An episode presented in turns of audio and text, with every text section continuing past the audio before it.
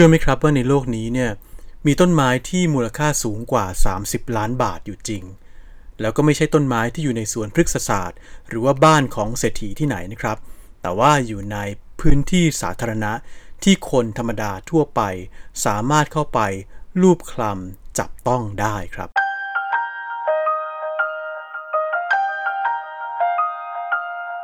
Stay curious with Decode Podcast. สวัสดีครับ ผมโตมอนสุปรีชานะครับ และนี่เป็นพอดแคสต์ใหม่ของผมนะครับ ที่มีชื่อว่า Decode ครับ Decode คือพอดแคสต์ที่จะพาคุณไปถอดรหัส เรื่องราวเล็กๆ น้อยๆ นะครับ เรื่องที่เราอาจจะมองข้าม หรือว่าอาจจะนึกไม่ถึงว่ามันมีรหัส หรือว่าความหมายบางอย่างเนี่ยซ่อนอยู่ใต้เรื่องต่างๆด้วย ใน Decode ตอนแรกเนี่ยนะครับก็อยากจะพาคุณผู้ฟังนะครับไปพบกับต้นไม้ที่ราคาแพงมากๆนะครับนั่นก็คือต้นไม้ที่มีราคาสูงกว่า 30 ล้านบาท หรือจริงๆ ก็คือมีราคาอยู่ที่ประมาณ 750,000 ปอนด์นะครับเป็นต้นไม้ที่อยู่ในย่านเมแฟร์ของกรุงลอนดอนนะครับผมจำได้ดีนะครับถึงครั้งแรกเนี่ยที่ได้เดินเข้าไปใน Barclay Square นะครับ ชื่อ Barclay Square เนี่ยสะกดว่า B E R K E L E Y นะครับ ซึ่งชวนให้เราอ่านว่า Berkeley แต่ว่าจริง ๆ แล้วเนี่ย คนลอนดอนอ่านว่า Barclay Square นะครับ แล้วก็มีเพลงชื่อ A Nightingale Sang in Berkeley Square ด้วยนะครับ ซึ่งก็จะร้องว่า Berkeley Square เนี่ยนะครับ มันเป็นพื้นที่สีเขียวขนาดเล็กมาก ๆ นะครับ ไม่ได้ใหญ่อะไรเลยนะครับ อยู่ในย่าน West End ของลอนดอนนะครับ แต่ว่า Berkeley Square เนี่ย มีความสำคัญหลาย ๆ อย่าง เพราะว่าเป็นพื้นที่สีเขียวที่เก่าแก่มากนะครับ แล้วก็เนื่องจากว่าอยู่ในย่านที่เป็นย่านที่ราคาแพงของลอนดอนเนี่ย ก็เลยถือว่าเป็นย่านหรูหรานะครับ แต่ว่าสิ่งที่สำคัญมาก ๆ ใน Barclay Square เนี่ยที่ที่ทุกคนจะต้องมาดูหรือว่ามาชื่นชมนะครับ ก็คือต้นไม้ที่อยู่ใน Barclay Square เนี่ยนะครับ ต้นไม้ที่อยู่ใน Barclay Square เนี่ยก็คือต้นไม้ที่เรียกว่าต้น Plane Tree นะครับ P L A N E Plane Tree นะครับ ต้น Plane Tree ที่ Barclay Square เนี่ย ถือได้ว่าเป็นหนึ่งในกลุ่มต้นไม้ที่เก่าแก่ที่สุด เท่าที่มีอยู่ในลอนดอนนะครับ ปลูกกันในปี 1789 ถ้าหากว่าลองนับนิ้วดูนะครับ ก็มีอายุเนี่ยหลายร้อยปีนะครับ ตัว Barclay Square เนี่ยออกแบบโดยสถาปนิกที่ชื่อว่าวิลเลียมเคนต์นะครับ แล้วก็ถือว่าเป็นพื้นที่สำคัญแห่งหนึ่งในในลอนดอนนะครับ แต่มันสำคัญในขนาดที่จะต้องให้มูลค่าของต้นไม้เนี่ยราคาสูงถึงต้นละ 30 ล้านบาท เลยทีเดียวขนาดนั้นเลยใช่ไหม อันนี้เป็นคำถามที่ตอนที่ผมได้รู้ข้อมูลนี้เนี่ยนะครับ ก็สงสัยอยู่เหมือนกันว่า เขาเอาอะไรมาประเมินราคาต้นไม้นะครับ เพราะว่าถ้าหากว่าเราดูต้นไม้ในเมืองไทยของเรานะครับ ไม่ว่าจะเป็นต้นไม้ใหญ่แค่ไหนนะครับ ในกรุงเทพเนี่ยเราก็จะไม่ค่อยได้ยินคนประเมินราคาต้นไม้ออกมาเป็นมูลค่าทางเศรษฐกิจที่สูงขนาดนี้ ต่อให้เป็นต้นพยุงหรือว่า ต้นสักหรือว่าไม้ที่มีมูลค่าทางการตลาดเอาไปปลูกบ้านได้นะครับ ก็ไม่เคยได้ยินว่าต้นไม้ที่ไหนจะมาราคา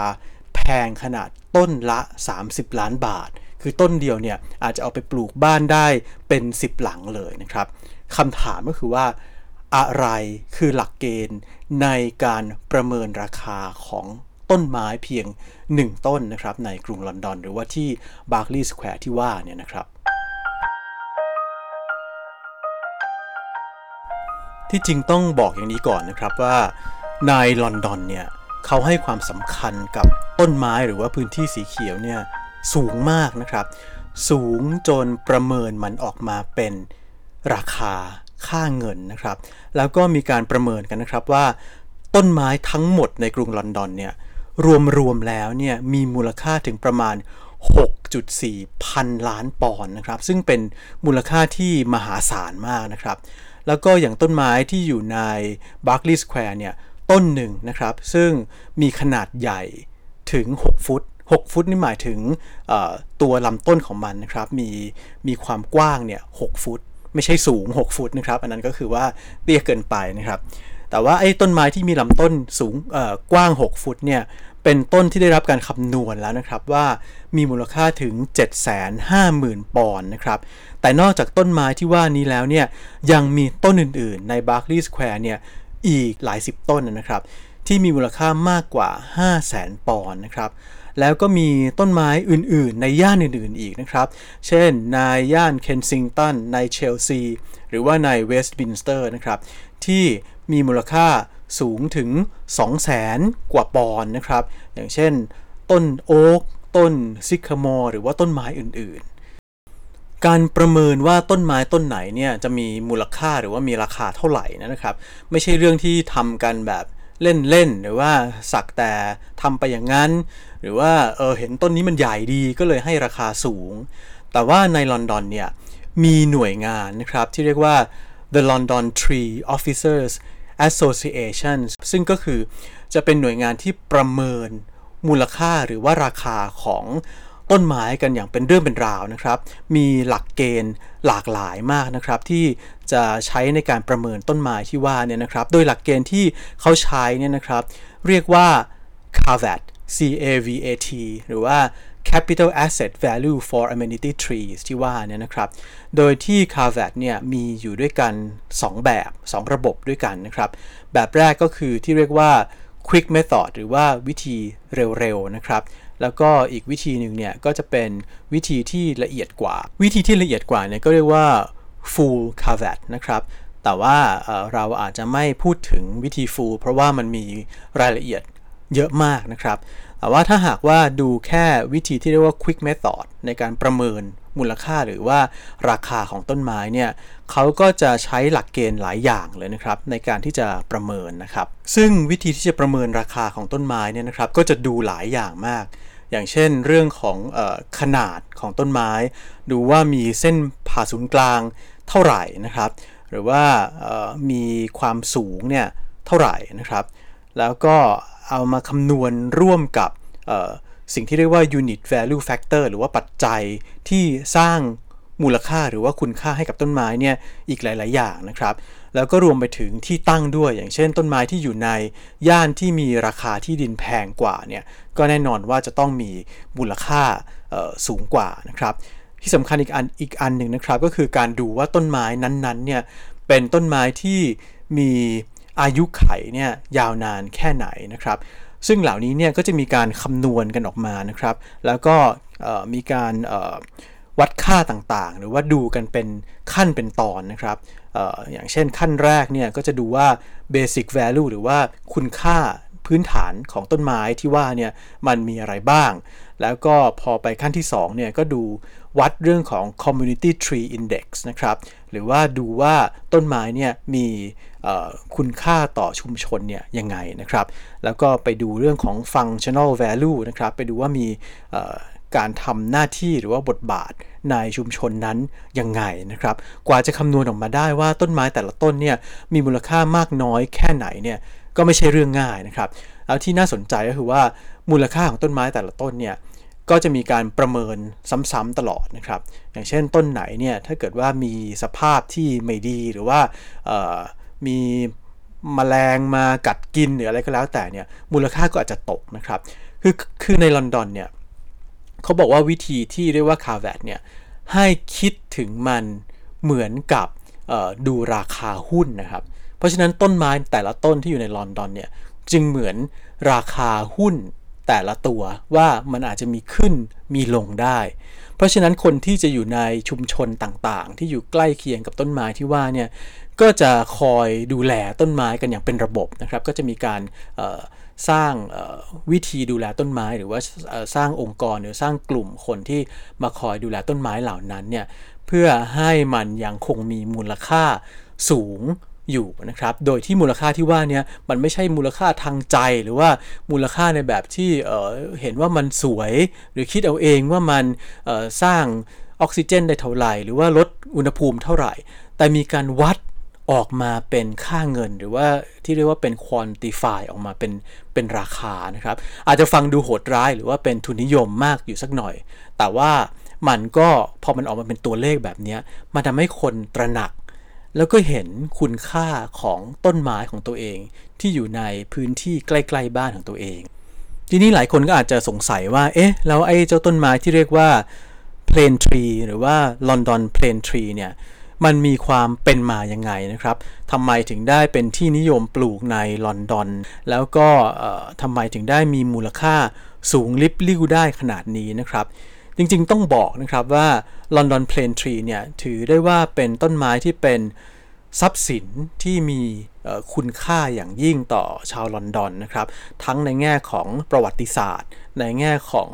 อารมณ์ความรู้สึกนะครับ ที่มีกับต้นไม้ที่ว่าเนี่ยนะครับคำถามก็คือว่า เอ๊ะ แล้วลอนดอนเพลนทรีเนี่ยมีที่มาอย่างไงนะครับ จริงๆ ถ้าเกิดว่านับย้อนกลับไปในอดีตเนี่ยนะครับ ความเป็นมาของลอนดอนเพลนทรีเนี่ยถือว่า ยาวนานมากทีเดียวครับ ที่จริงต้นเพลนทรีเนี่ยนะครับ ก็จะมีลักษณะคล้ายๆต้นมะเดื่อนะครับ แล้วก็แต่ว่าไม่ใช่ไม่ใช่ไม่ใช่พันธุ์เดียวกันกับต้นมะเดื่อซะทีเดียวนะครับทีนี้ London plane tree เนี่ยเขาเออบอกว่านะครับว่าเป็นต้นไม้ที่เป็นลูกผสมนะครับ ระหว่าง ต้น plane สองสองสองสายพันธุ์นะครับสายพันธุ์แรกเนี่ยก็คือต้น plane ที่มาจากอเมริกานะครับอาจจะเรียกว่า American plane tree หรือว่าอาจจะเรียกว่าอเมริกันซิคามอร์ก็ได้นะครับกับอีกชนิดหนึ่งก็คือต้นไม้ที่เรียกว่า Oriental Plane Tree นะครับตำนานนะครับก็คือเล่ากันอย่างนี้นะครับว่ากว่าที่จะเกิดเป็น London Plane Tree ได้เนี่ยมีตัวพ่อกับตัวแม่ก็แล้วกัน ก็ถือว่าพ่อกับแม่เนี่ย อยู่กันคนละซีกโลกนะครับ เพราะฉะนั้นการที่จะมาพบรักกัน แล้วก็กลายมาเป็นเอ่อ London Plane Tree ได้เนี่ยก็เลยไม่ใช่เรื่องง่ายนะครับ แล้วก็ต้องใช้เวลายาวนานทีเดียวกว่าที่เอ่อจะเกิด London Plane Tree ขึ้นมาได้นะครับ เรื่องราวของการนำต้นเพลนทรีจากอเมริกา หรือว่าจาก Oriental Plane Tree เนี่ยมา อยู่ด้วยกันเนี่ยมันก็ต้องย้อนกลับไปนะครับเขาบอกว่ามันมีการค้นพบว่ามีบันทึกถึง Oriental Plane Tree เนี่ยครั้งแรกนะครับในหนังสือปี 1548 ซึ่งแถวๆนั้นยุคแถวๆนั้นนะครับศตวรรษที่ 16-17 เนี่ยคนอังกฤษเนี่ยนิยมที่จะนำต้นไม้จากต่างถิ่นนะครับเข้ามาปลูก แล้วก็ เหมือนกับอวดกันอะว่าสวนไหนหรือว่าใครเนี่ยสามารถที่จะเพาะพันธุ์หรือว่าเพาะเลี้ยงต้นไม้ที่แปลกๆได้มากกว่ากันนะครับบางคนก็ว่าจ้างนะครับเวลาที่มันมีการไปบุกเบิกในอเมริกาเนี่ยให้นำเอาต้นไม้แปลกๆเนี่ยกลับเข้ามาในอังกฤษนะครับเพราะฉะนั้นเนี่ยมันก็เลยเป็นช่วงที่ทำให้ต้นอเมริกันเพลนทรีกับต้นออ Oriental Plane Tree เนี่ยได้เข้ามาอยู่ในอังกฤษนะครับ โดยที่เขาบอกว่าตัว American Plane Tree หรือ American Sycamore เนี่ยอาจจะมาอยู่ในในลอนดอนเนี่ยนะครับช้ากว่าต้น Oriental Plane Tree เนี่ยประมาณ 150 ปีนะครับ แล้วก็มีการสืบสาวราวเรื่องย้อนกลับไปนะครับทำให้เชื่อกันนะครับว่าเป็นไปได้นะครับว่า ต้น London Plane Tree ต้นแรกที่เกิดขึ้นเนี่ยก็เกิดจากการผสมนะครับ โดยเเกิดขึ้นในสวนที่ชื่อว่าสวน Vauxhall นะครับ แล้วก็ทำให้เกิด London Plane Tree ขึ้นมา โดยที่การปลูก London Plane Tree เนี่ยในในกรุงลอนดอน หรือว่าปลูกไปตามถนนในกรุงลอนดอนเนี่ยจริงๆแล้วก็เรียนแบบนะครับมาจากปารีสนะครับก็คือปารีสนี่ก็จะมีการปลูกต้นไม้เรียงรายไปบนถนนนะครับทำให้ลอนดอนเนี่ยก็ เอาอย่างปารีสด้วยนะครับ แต่ว่าที่สำคัญก็คือว่าลอนดอนเพลนทรีเนี่ยเป็นต้นไม้ที่มันมีลักษณะหลายอย่างที่เหมาะสมกับการเป็นต้นไม้ที่ปลูกในเมือง อย่างแรกที่น่าทึ่งมากๆนะครับก็คือถ้าหากว่าเราไปดูที่เปลือกของ London Plane Tree เนี่ยเราจะพบเลยนะครับว่ามันจะมีเปลือกที่เป็นชั้นๆ แล้วก็หลุดลอกออกมาได้ค่อนข้างง่าย เป็นแผ่นใหญ่ ๆนะครับ ซึ่งเขาบอกว่าไอ้ลักษณะแบบนี้เนี่ย ทำให้มันสามารถที่จะทำความสะอาดตัวเองได้ เพราะว่าสมมติว่ามีมลพิษต่างๆ ไปปนเปื้อนอยู่ตามลำต้นเนี่ยพอเปลือกของมันเนี่ยหลุดล่อนออกมานะครับ ก็ทำให้มลพิษไม่สามารถที่จะเข้าไปสัมผัสกับต้นของมันได้ แล้วความที่มันเป็นต้นไม้ที่สูงมากนะครับ มันอาจจะสูงได้ถึง 30 เมตรทีเดียวนะครับ เป็นต้นไม้ที่ใหญ่มาก แต่ว่าสูงขนาดนั้นเนี่ย มันก็ไม่ได้แบบว่า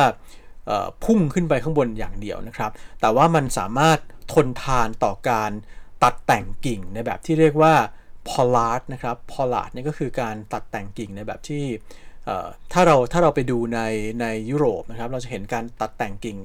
ในฤดูหนาวเนี่ยต้นไม้จะเป็นตุ่มๆ ใหญ่ ๆ เลยนะครับ เพราะว่ามีการตัดแต่งไม่ให้มันงอกระเกะระกะออกมานะครับ แล้วก็บอกพบว่า London Plane Tree เนี่ย ทนต่อการตัดแต่งกิ่งเหล่านี้ได้นะครับได้ดี แล้วก็ยังมีใบที่สวยงามนะครับ ใบจะมีลักษณะคล้ายๆกับใบเมเปิลนะครับก็คือเป็นใบที่เป็นแฉกแยกออกมา 5 แฉกด้วยนะครับ แล้วก็ตัวลำต้นเองเนี่ยก็สูงเพรียวชะลูดขึ้นไปนะครับ ก็เลยเป็นต้นไม้ที่เหมาะสมกับการปลูกในเมืองมากนะครับ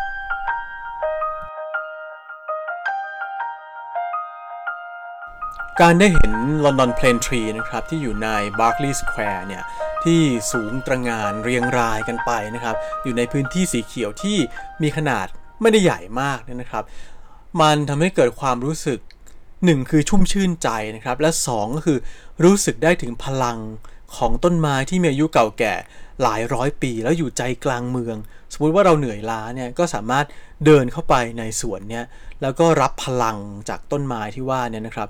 ได้แบบเต็มๆเลยครับทำให้ผมรู้สึกเวลาที่อยู่ใน Berkeley Square เนี่ย ก็รู้สึกอิจฉาคนลอนดอนมากว่า เอ๊ะทำไมในเมืองร้อนอย่างกรุงเทพของเราเนี่ยทำไมเราถึงได้ไม่ มีต้นไม้ที่ใหญ่ขนาดนั้น ในพื้นที่ที่ไม่ต้องใหญ่มากก็ได้อะไรเงี้ยแบบนั้นด้วย แล้วก็ที่น่าสนใจก็คือว่าการที่เขาให้มูลค่าหรือว่าราคาของต้นไม้เนี่ยประเมินออกมาเป็นตัวเลขเนี่ยนะครับ มันทำให้คนเห็นคุณค่าของต้นไม้จริง ๆนะครับ ไม่เหมือนกับเราที่อาจจะเป็นเขตร้อนที่คุ้นเคยกับต้นไม้มากอยู่แล้วทำให้พอมีต้นไม้ใหญ่ ๆ ขึ้นมา เราก็อาจจะไม่ได้รู้สึกว่ามีคุณค่ามากเท่าไหร่ ตัดเมื่อไหร่ก็ตัดได้นะครับ ซึ่งก็ออกจะน่าเสียดายสักหน่อยนะครับ เพราะว่าทำให้เราเนี่ยไม่มีโอกาสได้มีต้นไม้ใหญ่ๆ อยู่ในเมืองเหมือนอย่างเเมืองอื่นๆเขานะครับ และนี่ก็คือเรื่องราวของ London Plane Tree นะครับเรื่องราวที่อาจจะดูเล็กๆนะครับของต้นไม้ต้นใหญ่ที่มีมูลค่าสูงนะครับ แล้วก็น่าจะสะท้อนให้เราเห็น